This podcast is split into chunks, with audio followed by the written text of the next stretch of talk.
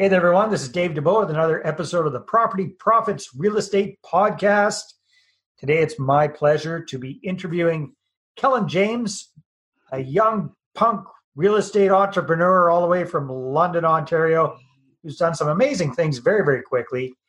Reading through Kellen's bio and seeing what he's up to, very sharp real estate entrepreneur, working full time by the time he was the age of 29, he was able to create a portfolio of over 30 doors, I believe it was. Is that correct, Kellen? Yeah, uh, yeah, it was 32 doors. 32 doors, create a full time income, become financially independent of a multi million dollar portfolio, and quit the JOB at a very, very young age. So, Kellen, welcome to the show and looking forward to picking your brains. Yeah, for sure. And it's good to meet you for the first time, too, Dave. Appreciate it. All right. Well, thank you. So, you got started house hacking and you've moved in. It seems like your primary strategy is the BRRRR strategy. So, first of all, tell us in your definition, what is house hacking and how did you get started with that? Yeah, yeah. So it's pretty basic. Just the idea that you can live in a multifamily property or even just a single family property. You can sometimes rent out one, like live in one room and rent out the other rooms. So sometimes people live in a student rental, or you can, if you want, you have your own dedicated, you know, private unit then you can live in one unit, rent the other one or two or three units, you know, usually a duplex, triplex, or fourplex. In a perfect world, when all is said and done, the rental income from the other units is enough to pay for your mortgage, property taxes, insurance, and utilities, and you're able to live for free in that property, which really helps your debt service ratios, helps you continue saving your income from your day job or whatever it may be, and continue acquiring real estate from there. Interesting. Yeah. So what what did you do to house hack your very first house hack? What was it? Yeah. So basically, as like a quick preamble of what like my story is, I uh, I did computer science for my undergrad degree up in Sault Ste. Marie, Ontario. I moved down to London, Ontario, started working in the computer science field for a company called Cisco, which a lot of people know, and then another company after that. Saved up around 120 grand just by living frugally, you know, paid for my own school, all of that and then bought my first property, which was the house hack with 5% down. And so that was the, the property was 177,000. So 5% was like a little over $8,000. And I could have done 20%, but I really wanted to keep up my purchasing momentum. So I actually took $25,000 out of my RSP through the home buyers plan. And I only used 8,000 of it for the purchase of the property which is completely legal. And I was able to keep the rest of that money and planned on using it for either partly for some renovations, but also just for the next purchase. So it's kind of a nice workaround to be able to access some of your RSP funds on that first purchase mm-hmm. and use it for more than one property. So bought that property, lived in one half. It was a duplex in the old East Village of London, Ontario. And I was living in there. The property, the mortgage was like seven hundred dollars or something like that, and the tenants on the other side are paying nine fifty. So uh, pretty simple situation, a side by side duplex with you know dedicated front and back doors, and it was perfect. I was able to you know if I wanted to, I could walk or bike to work from there. And my goal was to be able to buy a property that I could live close to work and close to downtown. And as it turns out, that's what a lot of tenants want as well. So it kind of worked out well. So, how did you get sparked about real estate in the first place? What was it that was like the light bulb moment for you?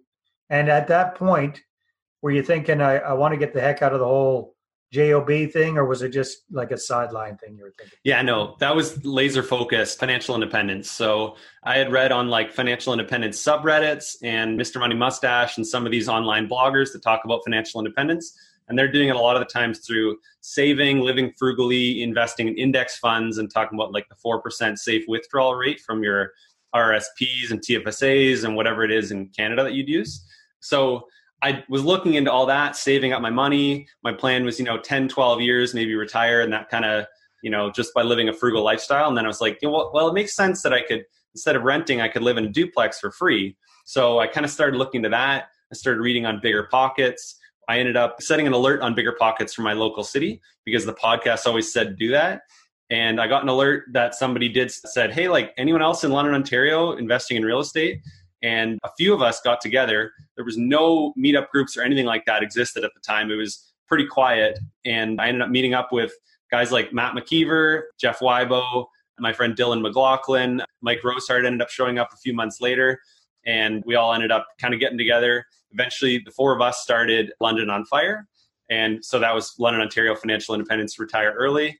and we've kind of grown a community here. Obviously, we can't meet up currently, but now we have like, you know, 40, 50 people coming out every month, just coming out trying to learn about financial independence. And a lot of us are doing it through real estate investing. So, Very yeah, cool. it's so all about quitting the day job. Transition from that into like really rock and rolling with the the BRRRR strategy. Yeah.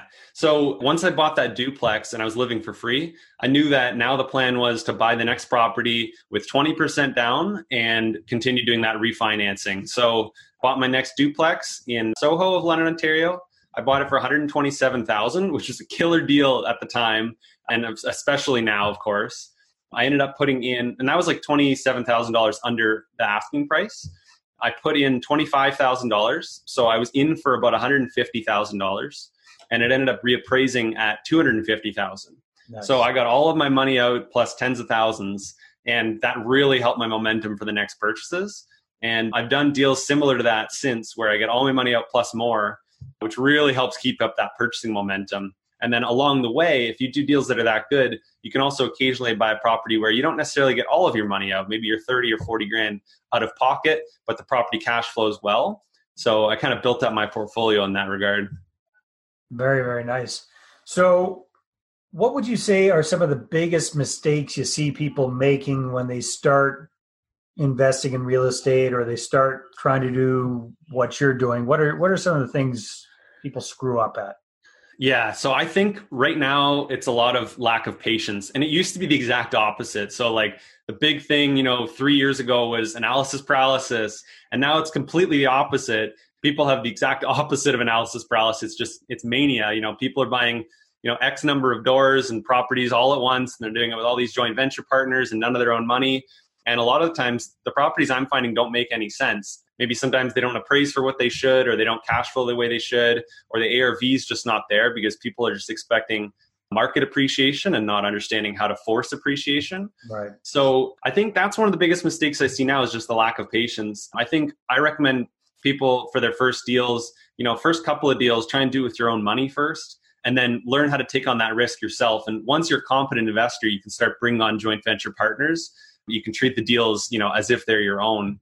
But honestly, if you do a couple of BRRRRs yourself and you get all of your money out or all your money and more or something like that, you're very quickly going to see that you have serious purchasing momentum and they don't actually necessarily need to bring on external capital and give up equity I mean, like any business, ideally, the more equity you can maintain, the better. So if mm-hmm. you can keep up purchasing momentum and maintain 100% ownership, you know, you have fewer relationships to manage. You keep 100% of the cash flow appreciation, and you just don't have anyone to answer to. If you have a renovation you want to do, or if you have a unit that's vacant, you don't have you know a partner breathing down your neck trying to decide you know what you should do, and you can look at your portfolio as a whole and treat it as your portfolio as a whole, rather than one property that's with somebody that you may need to treat with a little more favor.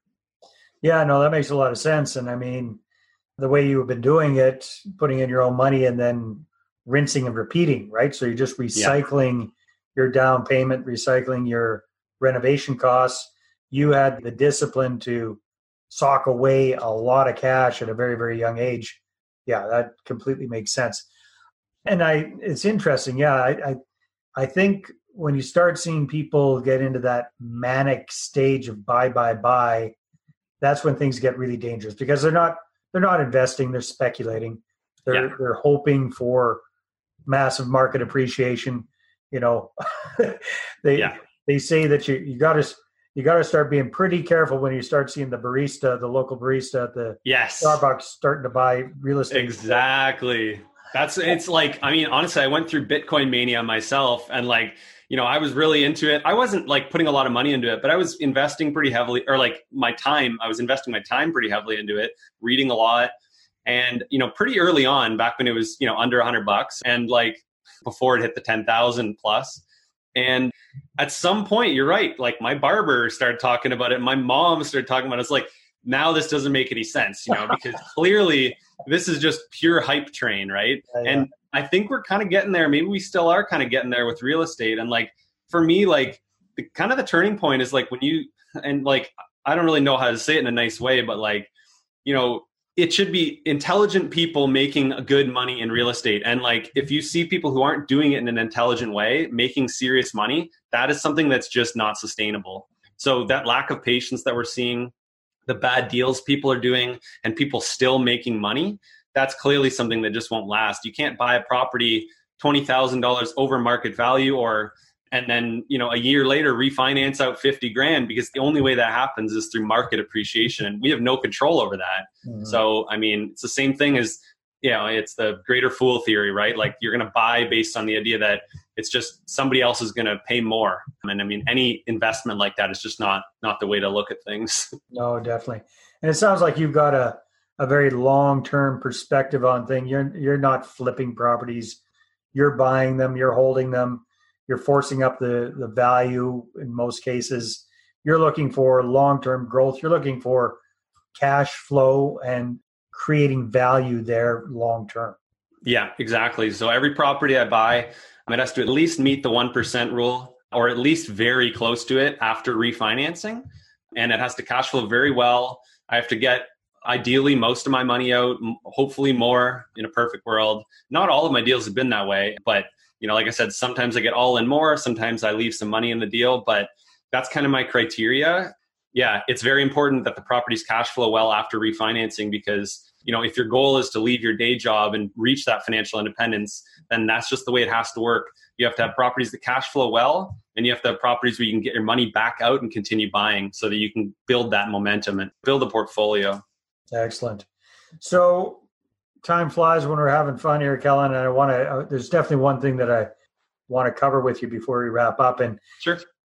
And that is, what are you finding works best for finding good deals? Because it seems mm. like that's something that that you become very astute at, and I think you find a lot of off-market deals. So it doesn't sound like you're at least completely reliant on realtors. So, what are some tips? Yeah, so more than half of my portfolio I've purchased privately. I think that a lot of people really rely on wholesalers. I think that what we, a lot of people really should do is look at what the wholesalers are doing and do it themselves. Nowadays, wholesaling is very similar to MLS purchasing because they're sending out to a list of people just like realtors list it, send it out to a list of people on the MLS. So when there's serious demand for this kind of thing right now, finding a deal of your own is the key. And you can kind of take on a strategy of buy the best, wholesale the rest.